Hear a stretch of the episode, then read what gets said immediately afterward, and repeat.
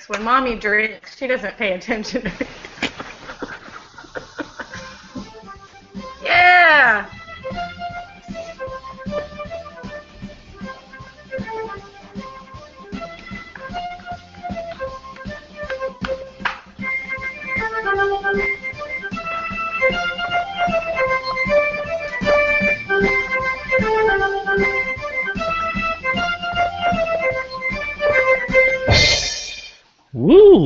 Welcome to the Maple Syrup Show, where designers discuss design. We're on episode 50. Woohoo! Yeah. What's the story, Morning Glory? I love any Oasis reference. Uh, so that makes me happy. Uh, but let's pass it off to our illustrious. Illustrious? Is that you say it? Illustrious? I liked I liked Illustrial. Yeah, it's your story. You can tell it however you want. I can make this story up how I want. I can make Yeah. words up if I want. Yeah. Um, and we'll discuss that in further detail. But uh, yeah, it's Sen and I and special co-host Stephanie Straw. How you doing, Stephanie? I am doing quite well, thank you. I, every time I hear that, I feel like if I I've never been to Canada. If I enter Canada, I want that song to be playing, like when I get in. Oh yeah, What? that's For that- sure. that's that's It, the, it, it could be the new Canadian national anthem. Yeah. well, yeah. like we were t- discussing before we went to air, that board games need pairings of music and and uh, snacks. So do borders, yes. and, yes. uh, and so that's the that's the border crossing music. Yeah, yeah, yeah. Uh, Border crossing music. We uh, we indulged um, the one tar with a whole bunch of snacks when, when she came over. We made her buy like all the candy. Well, she wanted to buy all the candy bars that she couldn't get in the states. Do you hear Yeah. that the, the video file got corrupted? I know. I was so So sad. she, so she ate all those and suffered for nothing. Yeah, because there's one that she really did not like. I totally warned her away from that one, but she's no. I gotta try it. I gotta Yeah. try it. It was pretty awesome. It was pretty awesome. Oh, so anyways, uh, what have you been playing, Daryl Sir? Uh, actually, it has been all about the prototypes this week. I feel like I just started five new games. One of them with one of the our hosts on the show. Uh, I am making a game with Stephanie Straw. Pretty excited about that. Yay. How'd yeah. Uh, just It why just, you it just, story, it, it, it just happened. So I, I got this idea for a game, and I, I'm really trying to like write them down or maybe bounce it off somebody immediately so that I can just kind of get it going because I have all these ideas that never come to fruition. So I just was like, you know what? I I'm I have an idea. I'm going to message Daryl right now and bounce it off him. There we kind of talked about that one idea for a second and kind of kind of left that and then like five minutes later i was like "Oh, i just got another idea and then i sent him that and he was like i am interested in this one which means that he wasn't as interested in the first No, one no, no, no. I totally No. think he was not interested at all. It's all timing. It's all timing. it is it is all timing. This game first. Yeah, no, I agree. Hundred percent, I agree. Yeah, so I'm excited about it. We haven't gotten to. Um, he just like jumped all over it, like made like a PDF of like our ideas and and jotted it down. So hopefully we'll get to chat after this show, after after dark, and uh, maybe we'll have a game by tomorrow. I don't know. That's pretty Like cool. that. Like that. Yeah. Any, any yeah. hints on what it's about? No. No, no hints. We can't do that. So Uh-uh. we we need the excitement and I hype. made, I made I- Daryl sign a, a like mental NDA? NDA. Yeah. Yeah, yeah. Mental NDA. Mental. It's signed right there.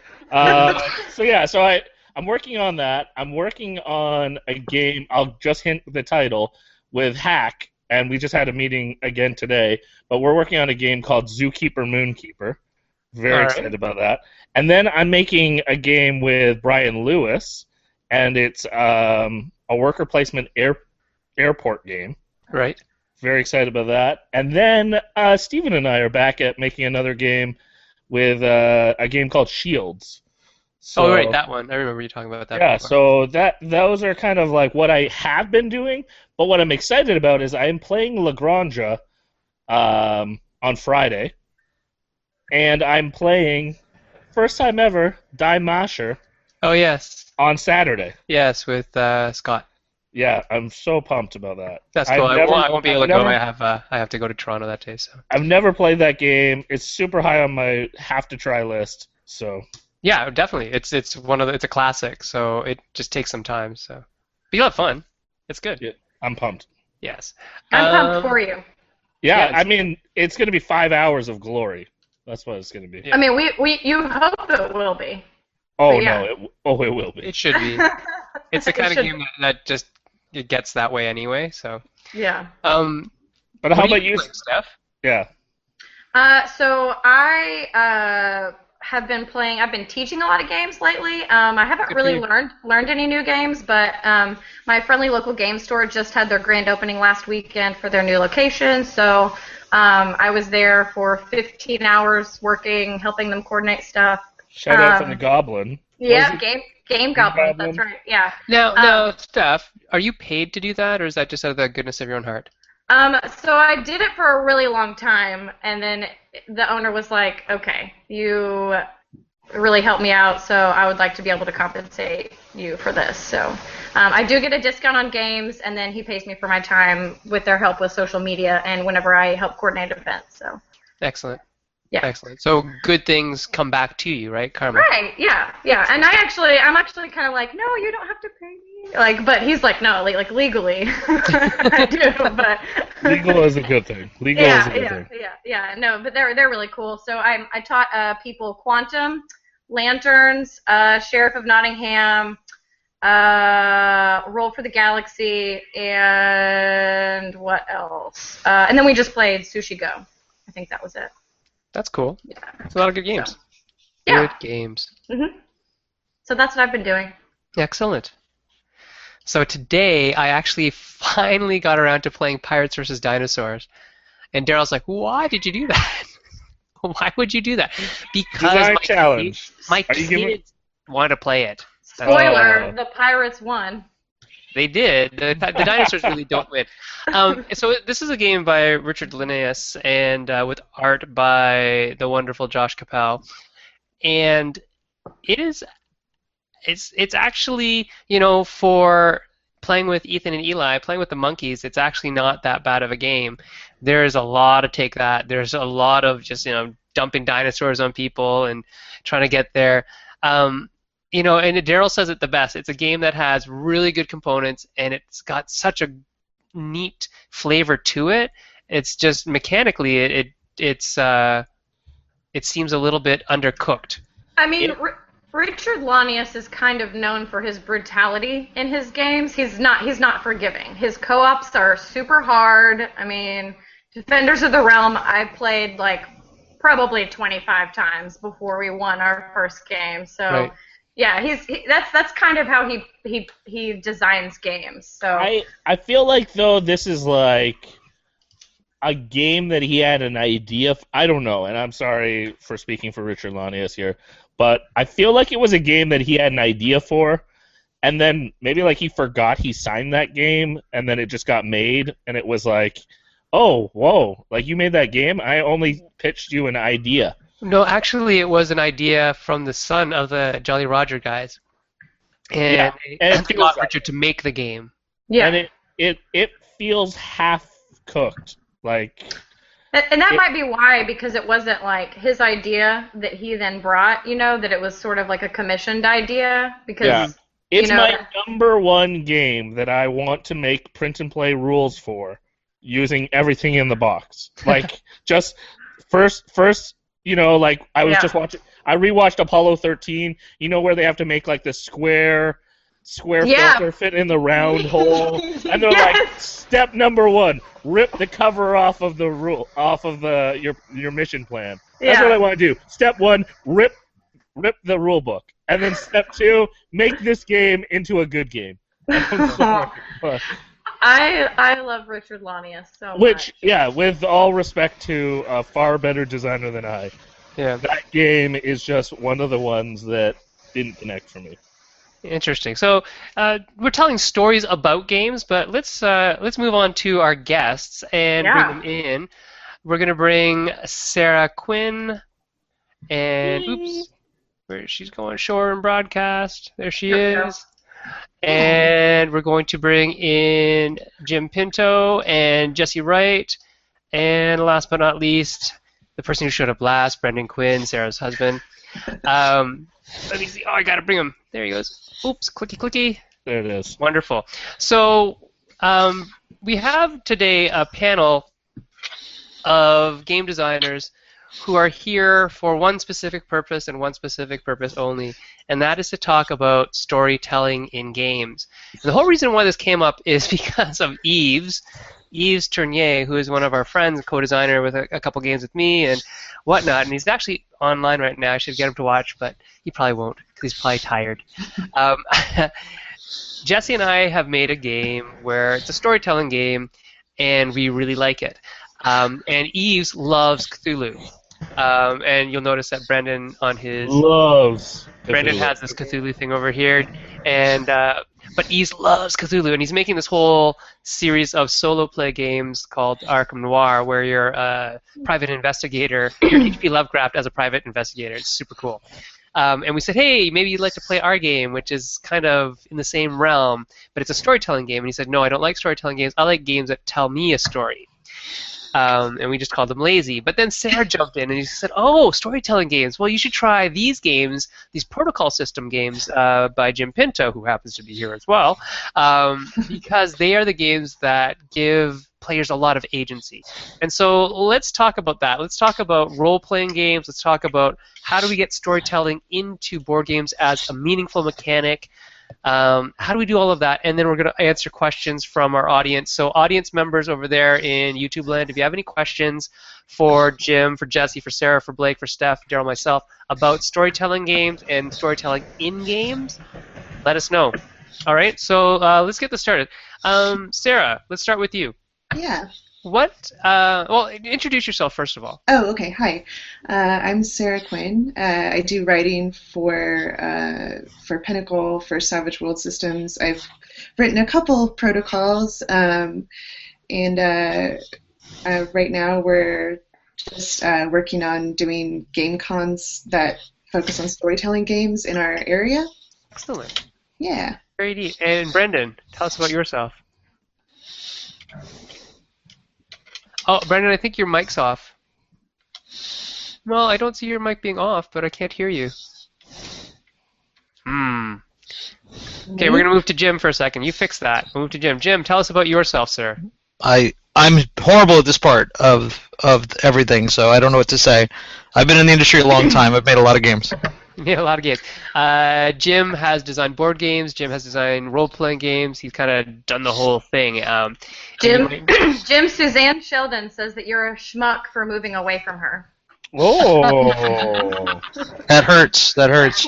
She she lives she lives 30 minutes from me instead of five. Ah, So she was right around the corner up until a month ago. and Jesse. Hi, um, I design board games. I mean, the, the, you guys have seen me before. I use, I'm occasionally a co-host, so this time There you I'm go. on the Um, other side. Brendan, did you get your mics fixed? No, we still don't have a mic on like Brendan. Let me just we're see. Just, we're gonna mime. We're Yeah, we might have to mime that. That's, um, that's gonna be a new challenge. Sarah, Tell Sarah, can you can you just read his lips and translate every single Yes, thing that he said? I will. No, no.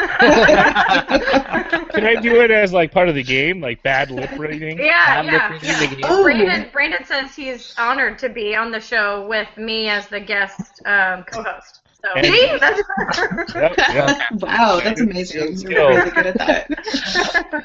Okay, um, Um, I'm going to actually, ask sorry. Oh, go ahead. Oh, it reminds me um, of a game that's been reprinted. Um, Jim, what was it? They were selling it at Gen Con, uh, where you're one of the players is a ghost trying to Oh, Mysterium. communicate. With, yeah, Mysterium. Mysterium. yeah. yeah, a little bit of a merge there between board games and storytelling games, maybe. Yeah, Yeah. yeah, that's good. Um, somebody, oh, Brian Casey has asked. First question: What exactly are we calling storytelling games? And two, so it's a two-parter here. Don't all games tell a story? Jim, what do you think? Uh, to answer the second part, no, not every game tells a story. In fact, very few tell a story. Most veneers are just kind of painted on to get you to some abstract mechanic and trick you into think you're you're telling a story when you're not. Um, uh, I think the the entire movement is called the story games movement. If you're talking about the role playing end of it, I don't know what to call it if the whole all gaming starts taking on storytelling as a medium. but uh, I don't I don't think we've patched that just yet. No. Yeah, I think all games could tell like an adventure possibly, but maybe not a story. Yeah, that's a good that's a good re- rebuttal to what I said. That's even faster. Sarah, what are your thoughts on that? Um, well, uh, like the person that was talking to you on Twitter, some people just want to be told a story, but I feel like that's kind of just watching a movie. Um, it would. It's nice when uh, when the players have some agency because then you're actually having this communication, this sort of um, creation between all of you, this collaborative thing that you're making. Right. Okay. Um, one second, Steph. yes, sir. Can you? Oh, actually, Daryl has that. Daryl has all the questions from YouTube going on. Is that true, Daryl? That is true. But All right. there's yeah, there's there's one question I know that we have from the audience, and Daryl right, can ahead. ask that. Well, I mean, I, I would ask Suzanne's question if we could talk about Yeah, character creation versus canned characters. yeah. So, I mean, I'll, I'll throw that Jesse's way first. You want to talk about character creation versus just canned characters? Sure. Is that the whole question? That is. So you That can is- go. It's open ended. Okay. All right. Um, I mean, it's. I mean, the distinction seems pretty obvious. Where canned characters are games like you usually get in board games, right? Where they hand you a little sheet that says, "Oh, this is your character. You've got, you know, eight strength, and this is your name, and there's a little story on the back." Whereas character creation, um, you know, players have agency. They're making decisions about who the character is and where they were, and you become invested in what they are. I mean, I mean, there's a significant difference between making a character for an RPG game, or even making an NPC for an RPG, and sitting down and playing, you know, uh, a Fantasy Flight adventure board game. And all of them involve characters and character creation decisions, but in RPGs, you're really creating the character instead of just being handed some some Right. stats. Some stats.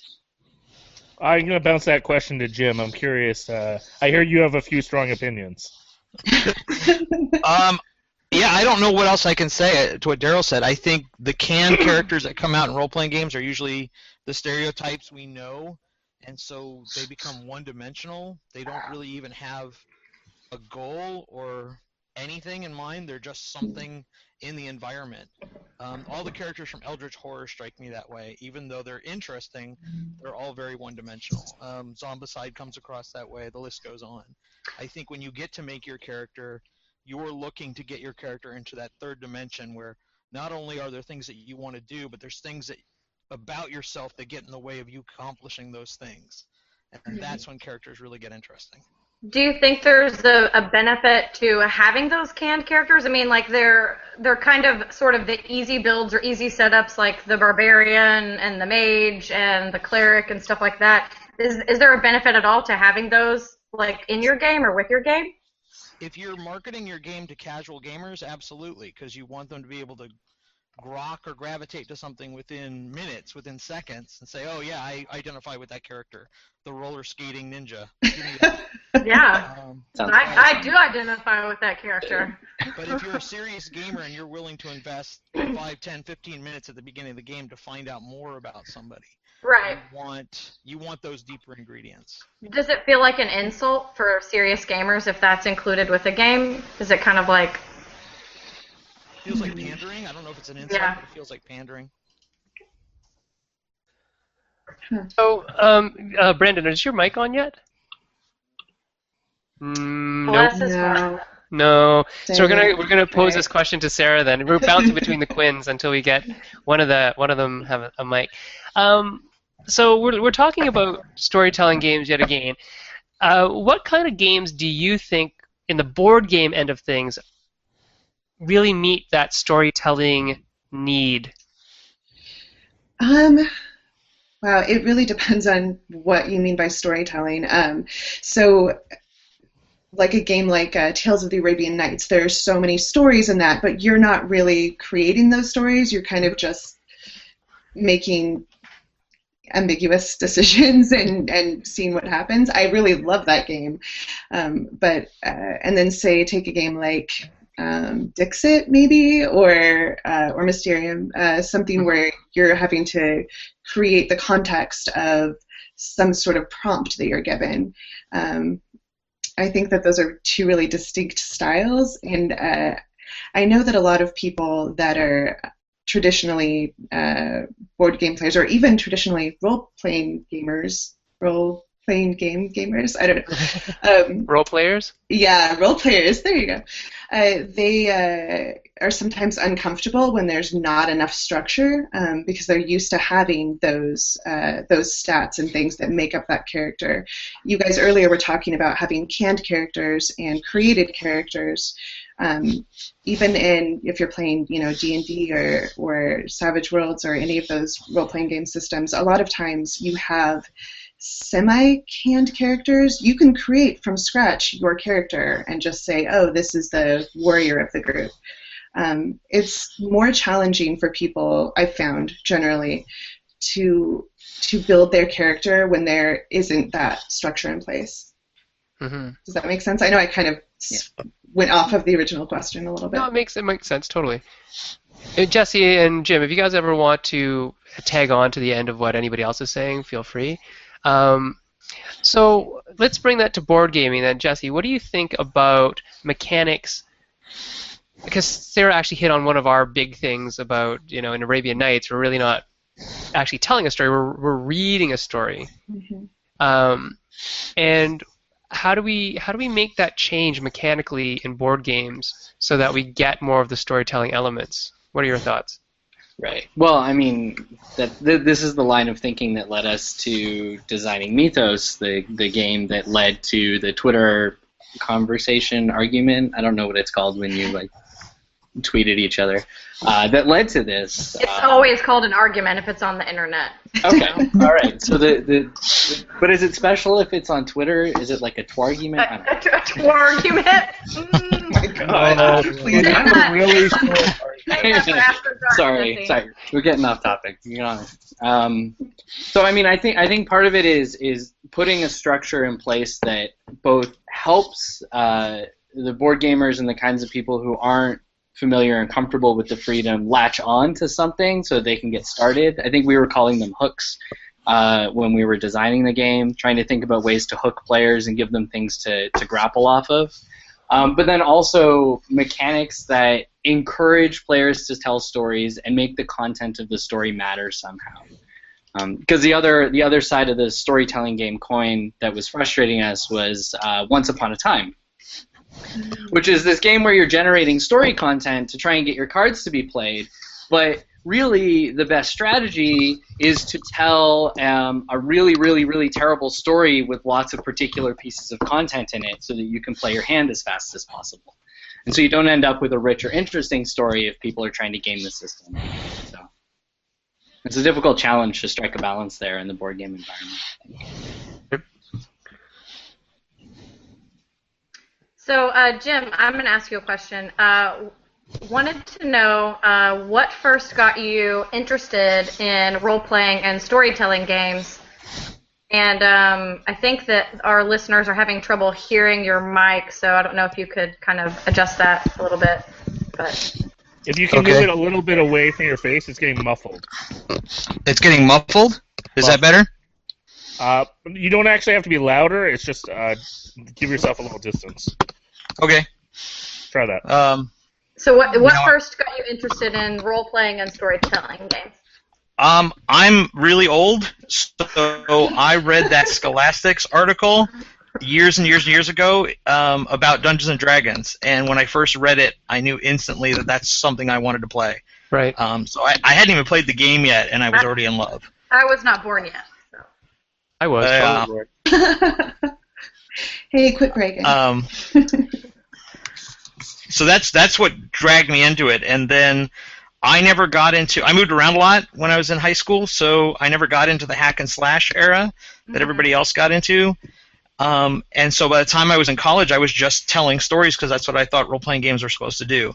And had I known that I was that far ahead of the curve in terms of how the story movement was going to change gaming, I probably would have sat down and wrote something that played like how, how I was playing, back in the mid '90s. So you weren't And you weren't instead- playing Dungeons and Dragons or anything. You were just kind of We doing were just your sitting- own thing.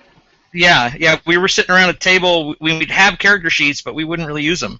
We'd never make die rolls. We would just engage in a world and play the characters telling a story. And so we were having agency before we knew what the word agency meant. Yeah, that's really cool, actually. Very interesting. Uh, Totally, Sarah, totally freeform. Sarah, I got- Yeah, yeah, exactly. I have a question from the audience. Uh, Suzanne asked, uh, "What does storytelling add to board games? Do board games need storytelling?" Um, I mean, s- some board games can't handle storytelling, but I mean, I think storytelling adds a lot uh, to any game. And it, I'm kind of going to repeat myself a little bit, but um, it lets you actually play with the people that are sitting around the table with you instead of you just playing with the board. It it adds that sort of actual communication between players. Jesse? Yep. Um, in in those regards, uh, do you think that you know storytelling games are a separate entity from role-playing games, or a separate entity from games that use storytelling? What do you think? Hmm. Hmm. So I mean, uh, yeah, that that's a tough question. At first, I thought you were going to ask me if I thought they were a separate entity, and so I mean, my my answer to Suzanne's question would have been that story. I see storytelling games as a separate genre of board games, in some extent. To some extent. Um, as to, to the question you just asked, I see that as sort of on a continuum with role playing games, and that might just be because I'm an RPGer first, and so I see I always see storytelling through the lens of, of role playing games. But um, I mean, I, it, it seems to me that that they sit on on a continuum where you can go from you know totally freeform RPG systems. Uh, like the, uh, the the PDF of the protocol system that um, we got to look at, all the way down to a storytelling board game that has lots of structure and board and things on the table to help you move stuff around and guide you in telling your story, but doesn't give you as much agency and freedom as as on the other side. But they're all still invo- engage the players by having you create stories together. So you see more of a spectrum, or Yeah, yeah, that's right. that makes sense. So, Sarah, what are some good examples of storytelling integrated into board games that's been done well, in your opinion? Or if you don't feel like anyone has done it well, how do you think that that should be done? Without insulting, like, you know, Everyone of- sucks. Yeah. I'm gonna get a horrible hate Twitter mail. so mad. Um, well, I mean, games like Dixit are sort of the really free-form side that can still maybe technically be called a board game. I Mhm. would say. Um, Like, what about something like like Mice and Mystics? Oh that- yeah. Um, yeah, it's really really structured, but there's also some storytelling. Yeah, I can see that. I mean, oh sorry, go ahead. Yeah. Do you? Do, I mean, do you feel like that's more like Arabian Nights, where there's like story there that you're reading and that you're not as involved in the story, or do you think that you're? I think with Mice and Mystics, it depends on the players. You can kind Yeah. of yeah, you That's can true. insert a lot into it, or you can kind of just you know be your uh, Yeah. sort of quiet gamer that just does does what's necessary. But yeah, you can definitely like get some story in there. Um, I don't know, just watching uh, uh, some of the board game shows um, on YouTube, like Wil Wheaton's show. Um, it's kind of interesting to see how much uh, they add to it just for the sake of the viewership. It kind of uh, They are actors. yeah, yeah, totally. For the most part, and Yeah. random guests, but Yeah. but yeah, you can do a lot. I think as a player to make a game more engaging for you know Like, for sh- the like players. Sheriff of Nottingham or something. You could kind of, you know, play the like rough and tumble sheriff, like you're not getting into my Nottingham or something like that. Yeah. Sure. I mean, we do it with Save Samurai that for After Spirit. Um, oh, I've seen it done with uh, uh, Kill Doctor Lucky, even even though that really doesn't have any storytelling. I've seen people role play just because they want to, because it's fun. So yeah. That's cool. Uh, Jim, I was wondering. Uh, I'm not as uh, expert and RPGer as uh, many others on this panel. I'm curious, what are some of the kind of like the sins of newbies to RPGs? What are some of the things to avoid or things to make sure you do when you're jumping into an RPG? I think the most important thing to do is to listen, to pay attention. Um, looks like you're still talking, but I don't hear anything. No, he's okay. You can keep going. All right. Uh, so I think one of the most important things to do is to to listen and pay attention. I think if it's your first time playing, ninety percent of your time should probably be spent listening and paying attention to how everybody else is doing it. Because they're probably committing sins too, but at the very least, you're learning the social contract of how this group operates. And maybe that social contract's not for you, and you need to go somewhere else to get the gaming experience you want. But listening is the most important thing you think you can do. The most important thing you should probably avoid is thinking that winning or succeeding all the time is story, and story is not success. Story is the side effects or the the repercussions of taking action. Um, and there's so many ways that I can describe that, and so many games that I could point to to say this is that done right. Um, but I think. I want to hear. Uh, okay, well, I, off the top of my head, um, the very first one that comes to my mind is something I designed called the Carcass. Um, and I don't like it when people do what I just did, which is to talk about their own games. I think Apocalypse World does it pretty well some of the time, um, so maybe I should talk about that. I think Apocalypse World would be so much better if rolling a six or less meant something, and right now in the game it doesn't. But when you roll a seven to a nine, you get this mixed result thing, which is one of the coolest things going on in gaming and it's why everybody's gravitating to Apocalypse World because you have this success failure thing going on, and it's much more interesting than just cutting the dragon's head off. Hmm.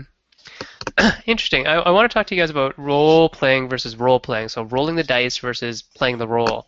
Uh, Sarah, in your opinion, what's more rewarding to you as a player, and then as a designer, what are you trying to do in terms of getting people to get out of the rolling of dice and into the playing of a role or vice versa? Okay. Um, I think that it's important to have a good mix between, uh, well, like people say, to have a good mix between strategy and chance. It's also good to have uh, a good mix between chance and role playing. Um, so rolling the dice has to mean something, but if it's the only thing that means something, it's kind of lame. I don't know.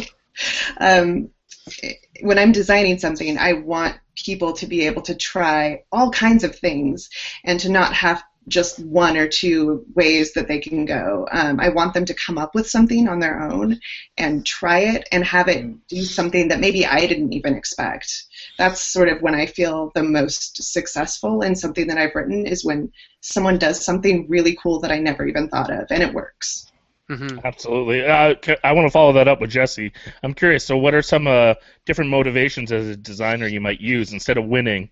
What are some ways that you can uh, point people or pull people in a certain direction as a designer? So, uh, I guess to, to spin off of some of the things that Jim was just talking about, one of my favorite mechanics to see in role playing games is when failures are desirable for story reasons and failures are significant. Um, so I mean that's something I've been trying to explore in board game design recently um, with limited success. Uh, so, so, to give a, a role-playing game example of just uh, a, a, game system that I think does this well is uh, Mouse Guard. Um, with the way that they have uh, the experience system set up, you need to fail sometimes in order for your skills to improve. And what I've seen this do to players is it encourages them to throw their characters into circumstances where they realistically shouldn't attempt to do that or they shouldn't try to do that. It's beyond their skill. They challenge themselves um, because they need to get those failures to improve their character. Uh, and then sometimes they succeed in spite of their efforts to try and fail, and it leads to these really interesting, exciting twists in the story all of which is motivated by this strange mechanical desire to fail at a task. So, I mean, I think failures are more interesting than successes, and I love it when games embrace that. Cool. So, um, speaking of like failures and emotions, um, Jim, so storytelling and role playing usually adds in like some emotional aspect because you have a character and you're typically emotionally tied to that character. How do you differentiate between like real life and in character? Like how do you mitigate that? You know, make sure that people aren't. If I'm really attacking someone in game, making sure that that's everyone understands that that's role play and that that's not like I really don't like you as a person. This is just we're playing a game. Like how do you how do you do you struggle with that or how do you mitigate that? Um, well, I'm not 14 anymore, so I don't necessarily have that problem. Um, but I think with maturity, that stuff goes away. With trust, that kind of problem goes away. Again, the social contract, if you're playing with people you know, or at least everybody recognizes the difference where the line is drawn. Uh, a lot of groups, they will just, once you're in the game, you're in character. And they that rule is established for those very kinds of for those same reasons is because people take things too seriously or they don't stay in the game or they go on tangents or whatever. Any of those elements can ruin the fun. And if you're not i don't know what the word is here but if you're not mature enough to handle the fantasy versus reality edge of, of gaming then i i don't have a very good answer for you unfortunately. Yeah. So do you just a follow up question? Do you um, do you like ban things like cell phones at the table or like outside distractions, or I mean, or do all of your friends just kind of play without those, or do you feel like you use those things and everybody still is in the game?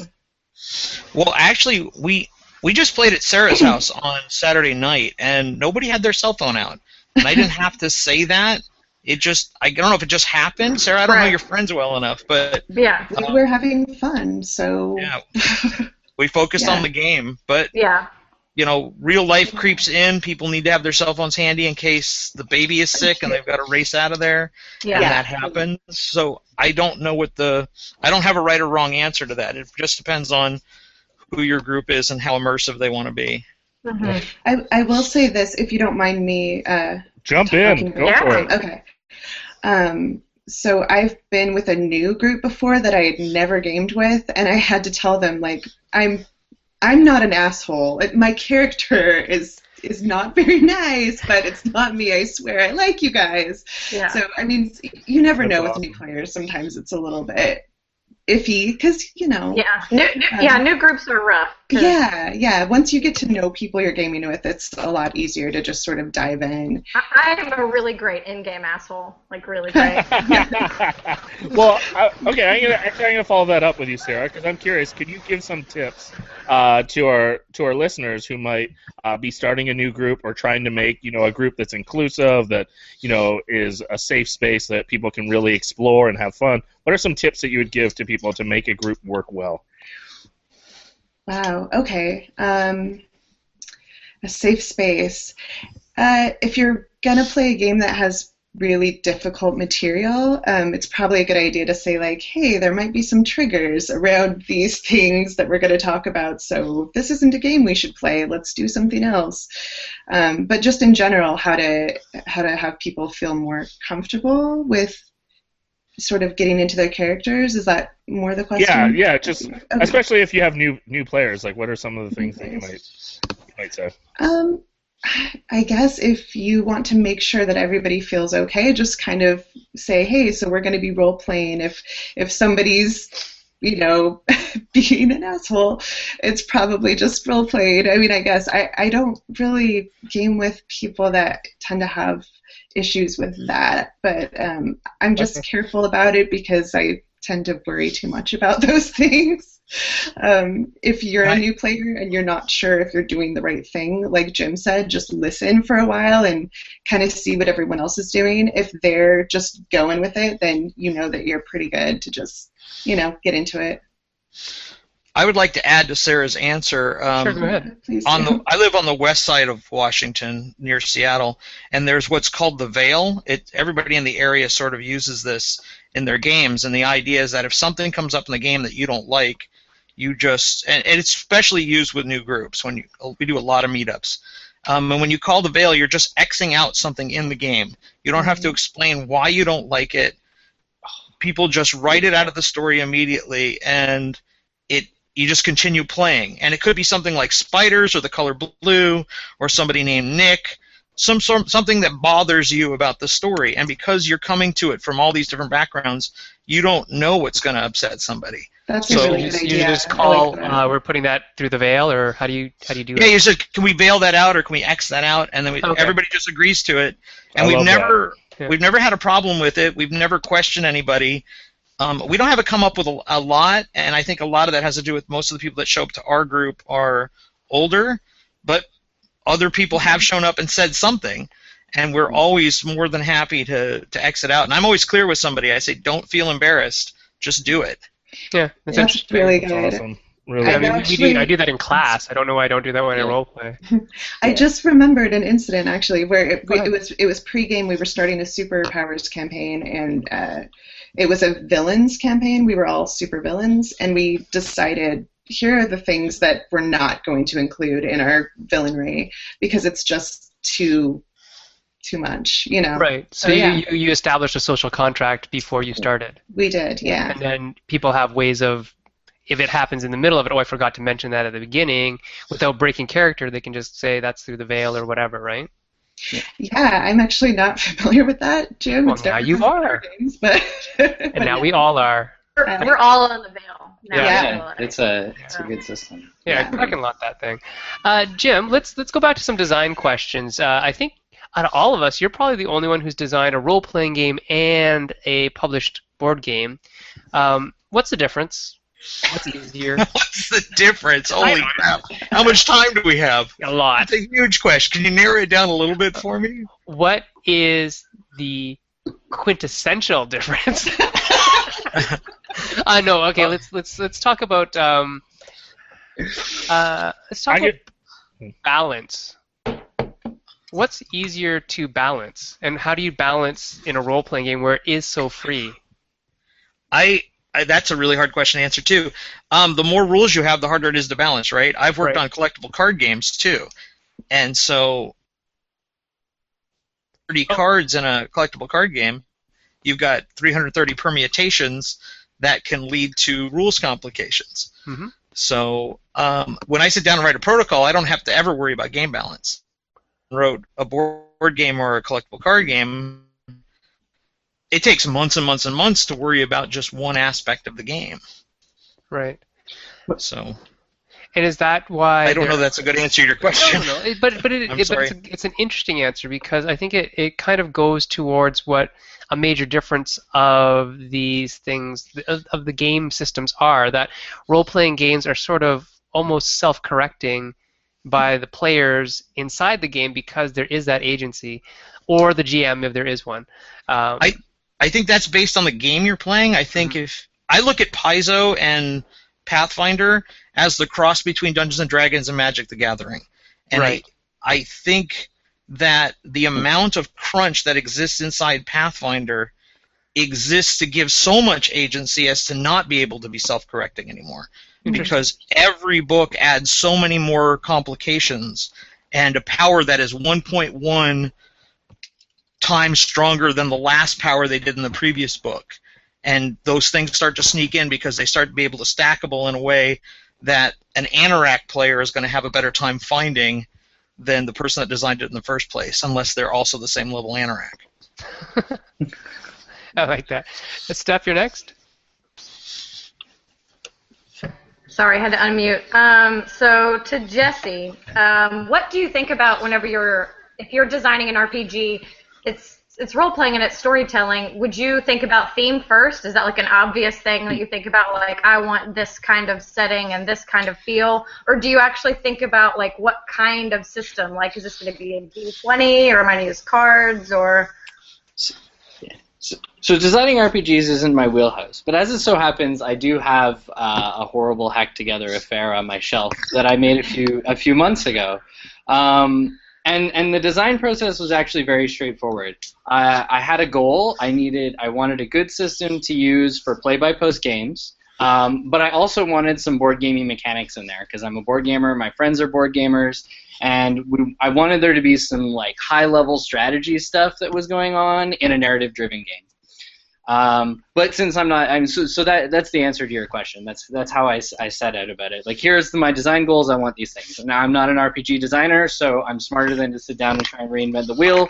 So I picked up this really really slim system called Wushu um, which I find really fun. My friends and I love to throw down an evening of wushu. Uh, if, if if we don't know anything else to do and we got a dozen d6s handy. And i just layered some board game mechanics. I borrowed liberally from the mouse guard advancement system and i made a little hodgepodge of things that i liked in rpgs so but sit down with some goals and and i mean this is good advice for designing any game. Like like sit down and, and make design goals and write a little document. And every time you're working on the game, turn back to that document and remind yourself where you started and what you were setting out to do.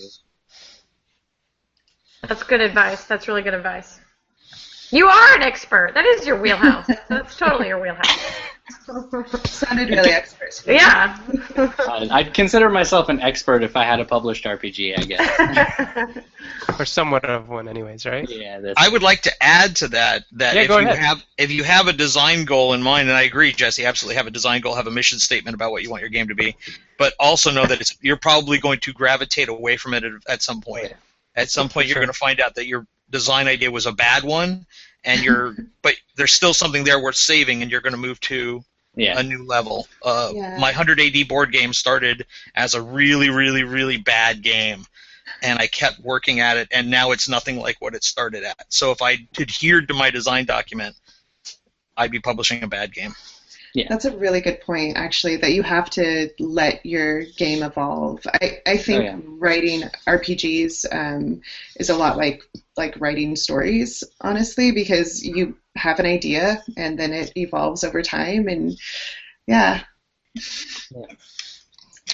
yeah. Uh, J- Jim, I'm curious. Uh, when it comes to you've designed board games, you've designed RPGs. Uh, how do you go about playtesting RPGs? I knew this kind of question was coming next. I don't know how I knew this question was coming next. You're psychic.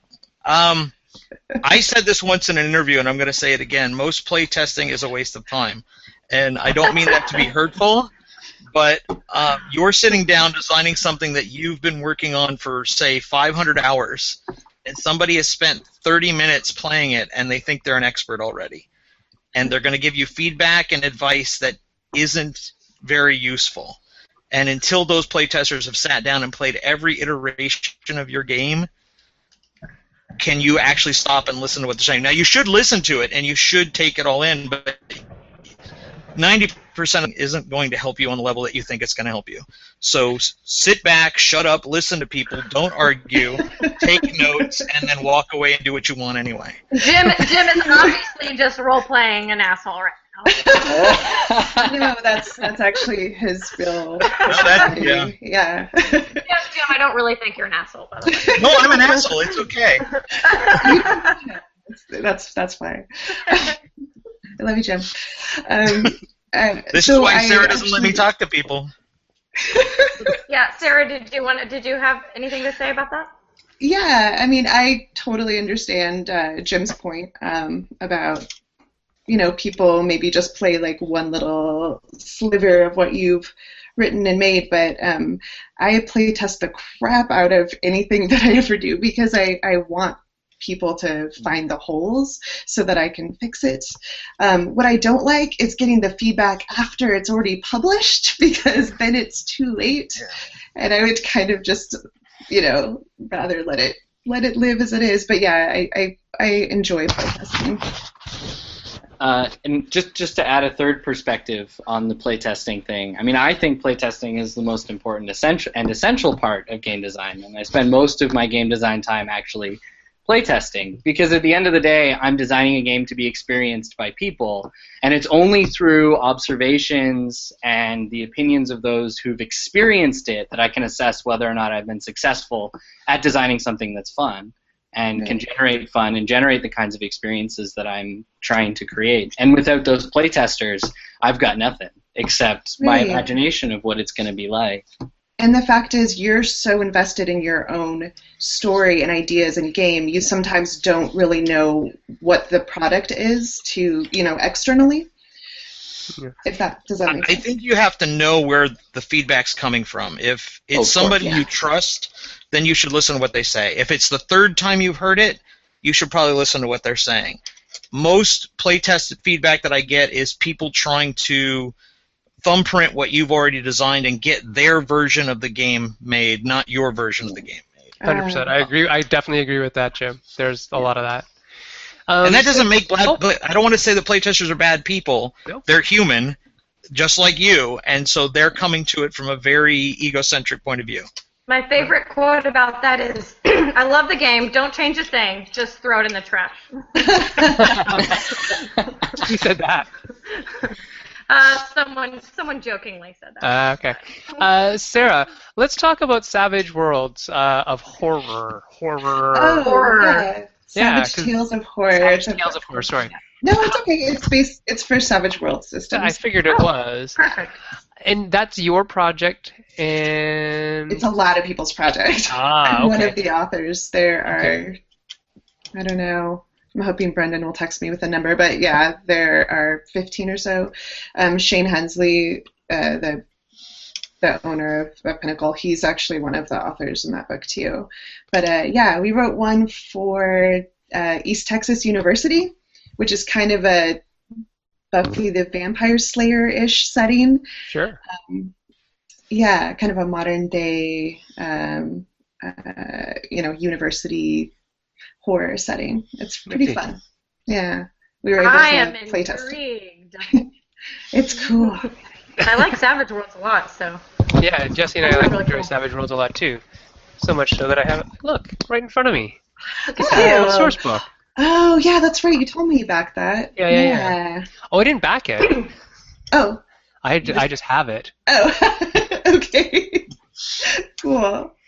Yeah, Um, but we like Savage Scott Worlds that well. wrote that's actually Scott Woodard is going to be at uh, Comic Con in the Rose City Comic Con in Portland. Um, Ooh, excellent. September 18th, I want to say. Yeah. That's cool. I actually want to go to more Comic Cons and less Game Cons in some year. Stop Oddly enough. I know, it's weird though. It's weird. It's weird. I mean, go to Comic Cons too, but you have to still go to all the gaming conventions that I'm going to. I know, of course. I will try.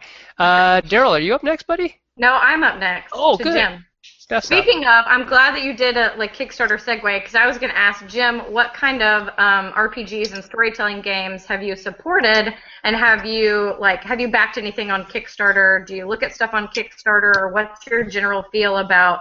There seems like there's a ton of RPGs on Kickstarter like lately, so I didn't know if you looked into any of those. Um, yeah, I've backed a lot in the past. Um, I really like Darkest Age. I backed that one. Um, I tend to avoid anything that just looks derivative or poorly presented, bad graphics, that sort of thing. Um, but I honestly, if I see something I like, I want to back it because I want to see these guys get their product made. Um because I know what it's like to be at that point where you're struggling to get your ideas across to somebody, and Kickstarter is sort of a way of being heard, if you will. Can you think of some of your favorites for that that you've seen on Kickstarter? Uh, Darkest Or- Age. I backed. Um, I backed. Uh, uh, what's that Magic one? There's World of Magic, or it's the one that Ross Cowman just did. I forget what the title is. It's something of Magic, Land of Magic, World of Magic, something like that. And you get this nice scroll map that you roll out um, to move on and play on. And I've played it before it was kickstarted. Um, I played the old version, and it, I love it. So that's probably one of the best on there I've seen. I'm gonna look that one up. The last one that I backed was Night Witches by Bully Pulpit. Yeah, um, I knew that one was going to get made, so I didn't feel the need to back Weren't it. worried but I- about it? Yeah. but I'm playing it right now, and it's Oh, got awesome. got some stellar elements that I'm going to steal. Um, I I don't know how you're supposed to play that entire campaign. It is just too long. Oh wow. Okay. But Good it's a know. it's a good game. It's a good game. hmm Uh, I'm gonna I'm gonna point this one to Jesse, but I'm curious. Uh, we just talked about some new games that are coming out at Kickstarter. What are some uh, games that you would highlight from the past that were some of your favorites all time, and that you would highly recommend uh, to people that are trying to find an RPG that's good for them? RPGs that I would highly recommend to people. Yep. Um, well, I mean, a lot of finding a good introductory RPG is knowing where you're coming from. It's, it's it's kind of like introducing someone to a new kind of food. You need to get a sense of their palate before you can give a good recommendation. Um, but I mean, that said, I've uh, if they had your palette, if they had my palate, oh, um, if you knew what you knew now, if I knew what I knew now, I mean, I would still have made myself be uh, a game master for a 3.5 edition D&D group in grade 10 because none of my friends wanted to read the book. I would still make myself that, but I don't think that's the road for anybody else. Um, so I, I, I think really light systems are a good way to get people uh, into the game. I often recommend Mouse Guard because I just I think it's a fantastic little thing, built up fantastic little comic. There's lots of hooks that that uh, new players can leverage on to get uh, into the game without having to feel like they need to learn about this giant fantasy world or create a giant world. Um, they can just read the comic and then participate in it very, very quickly. And the game system is very, very uh, is very simple, easy to explain, uh, and fun to GM too. Um, if people are looking for something a little more crunchy and they don't mind a game where they're probably going to have to make seven or eight characters, I always throw them to Savage Worlds or some variation thereof.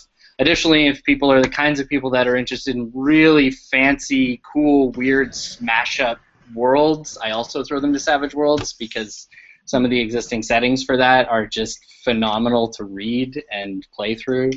Um, Necessary Evil is one of my favorite games that I've run. So Yeah, that was the villain campaign that I was referencing was- earlier. I was wondering. So, so, so those are my top two, depending on the individual's needs and tastes. Is Mouse Guard or Savage? They're actually coming out with a new version of Necessary Evil, just FYI. I'll keep Whoa, It's- breaking news. Yeah. Tremulus is a good one too. It's a good little uh, RPG to, you know, Reality Blurs does it. Sean Yeah, yeah, yes. Yeah. Yeah, I like nice. I like Fiasco for getting new people into like role playing and storytelling, or um, actually Yeah. Dungeon Crawl Dungeon Crawl Classics. I kind of like actually. It's probably Jim hates that, right? Because it's like probably everything that he hates. But I do like the relationship based um, stuff that's in Fiasco. That's kind of cool. hmm Yeah. Jim, you have See, some, and I always uh, thought Protocol was better than Fiasco. I don't know how I got to that conclusion. we can talk about protocol. yeah, And should. Yeah, tell tell us a little bit about that before because we're about five minutes from the end of the show. So, tell us about Well, it's the best version of everything we've been talking about so far. I mean, you shouldn't play any other stuff. You should play Protocol. Um, nice. I uh, I originally devised it because first of all, it was Ross Cowman's Life on Mars that inspired it. Um, it was the simplicity of the language in that game. But the reason I sat down and made it, I was sick and tired of the two-hour prep to all these zero prep story games that people were making. And they were one shots, and you would sit there and make characters all day. Shock is a fantastic role-playing game, but it takes 90 minutes to two hours just to set up. And the original idea for Protocol is you're done in two hours. You make your characters in 10 minutes, you're into the story, and you're done with the whole thing in two hours. And you have so you have time to play two of them in an evening. And then I made the price point three dollars. So why everybody in the world isn't playing Protocol, I can't figure out. I, I'm, I'm gonna play it right now. You should by yourself. I am right playing now. it Tell right us now. how it turns out. we This actually had Jim over to uh, our little. Oh, I'm so sorry. No, Oh, you're fine. You you go, Sarah. Yeah. We had Jim over to our uh, our local game con, and and uh, some of my friends went through one of the protocols, and they were they were still talking about it. So that's pretty cool. Yeah. I'm thinking uh, Jesse and I do uh, a bunch of well Jesse mostly, but he's going away to UK the UK in like what 14 days. Something like that, yeah. Yeah. Um, but at the cafe that's near our, place, we usually uh, like had a D&D campaign going for a little while. And I'm still running it. Helena, my wife, is actually taking it over for me next week. oh, good, cool. But I was thinking like we could do like like protocol days or something because they're just they're kind of one-offs, right? Yeah, uh, Yeah. Brendan, that isn't here because of mic issues. Uh, he actually puts them in his campaigns, his Savage Worlds campaigns. Yeah. Okay, cool. Well, you know what? We're up to that time where we got to go to last questions. But after this, we're going to do our after show. So if you're on the YouTube links, you can find us. But we'll, we'll of course post the after show afterwards. Uh, so let's go to last questions. Uh, let's see. Who am I on? Jim, I'm on for you, sir. Um, what is one hint you would give to new game designers who are trying to inject more story into their game? One hint? You mean advice? Yeah, piece of advice from a Um, veteran such as yourself. Yeah, that's a tough question. Um, you put me on the spot. I think I think the thing that stops story from getting into to games is the adherence to rules and the adherence to success. I kind of said this earlier. Mhm. I think most board games have a framework that stops them from having more story, and I think story is a byproduct of people reacting to decisions. Um, video games don't really typically have stories; they have a movie that you watch. But at the end of the day, if you Mhm. play the Walking Dead video games, the you've only made decisions that affect the outcome. The story was the same all the way up to the end. hmm Um, so there's very little story. There's a lot of narrative, but not a lot of story. Ah, that's that's a critical difference, right? Good. Yeah. Point. Good point. So I think the advice I would give to game designers is to allow people to react to things that go on in the game, but don't take away the player's agency. Um, I could, I could uh, circulate this back to something I've designed, but I don't want to. I don't think that's fair. But I think if you were to sit down and do, say, uh, a Dead of Winter, Dead of Winter in concept is genius, but in execution it it fails to have the level of story that I wish that it had because you're sitting there listening to somebody else talk for so long. And maybe my game experience with it was not very good, but a lot of the time was just spent watching people think. Hmm. Good. Okay. Okay. Who's up next? Daryl, are you next? We're done, bro. I was. Uh, well, all right. Uh, I'll go next then, Okay. because I guess we don't follow the notes. Uh, so I can't see them anymore. Sorry, they they've scrolled way way up. It's all good. You can scroll up. Uh, but I'll go next to Jesse and ask. Uh, you've been on the show a few times, and uh, obviously, so you've kind of handled this question. So I'm going to reword it in a little bit of a way. But I'm curious if uh, we've al- we've already talked about some of the restrictions to adding story to games. Uh, can you uh, encourage or maybe inspire uh, some designers out there uh, what they're missing? You know what with, with because of a lack of story, so that maybe people will get a hunger for you know what some of the things you engage by by by having more story. Well, well, I mean, Sarah. Uh, at least I, I, I thought that Sarah had provided that that motivation earlier when she had Yep. mentioned that story, like when you have story elements in the game and you give players agency and let them, uh, you know, react as Jim was saying to what's happening in the game, it all of a sudden becomes a game where you're playing with the people around the table, not playing with the board that other people are also playing with. Um, and so, if, I mean, it, it, it's about bringing the sort of full table experience together and getting everybody involved in, in a new dimension of play, I think, compared to what normally happens in a, in a board game.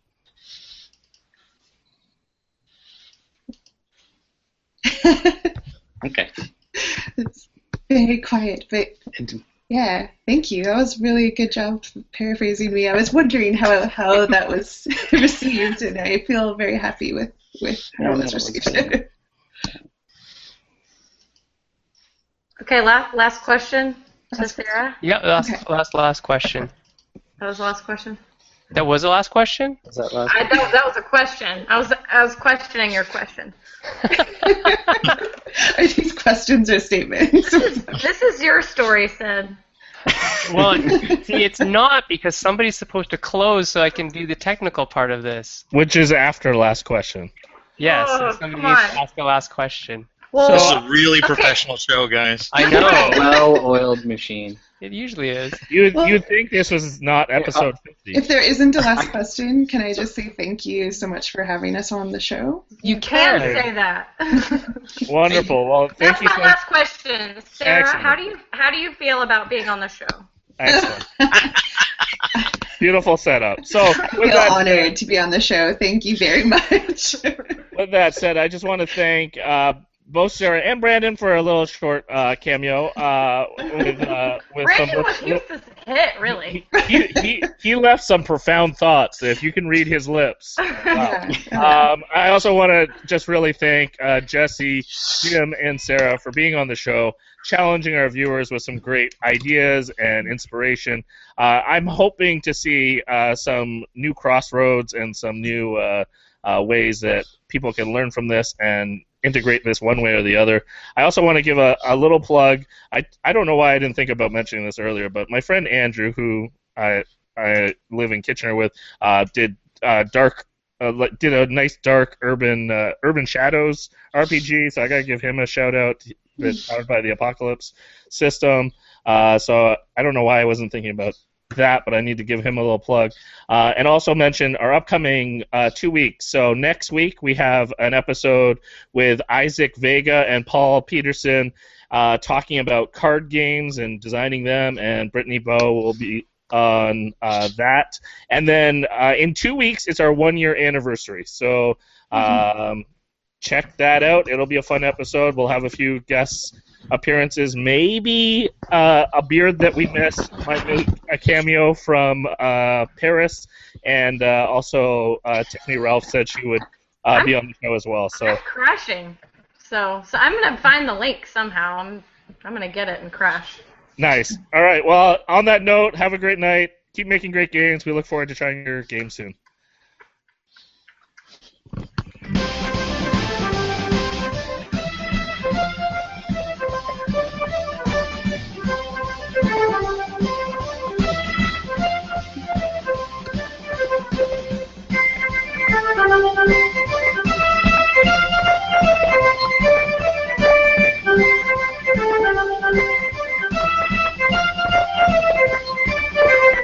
Amen.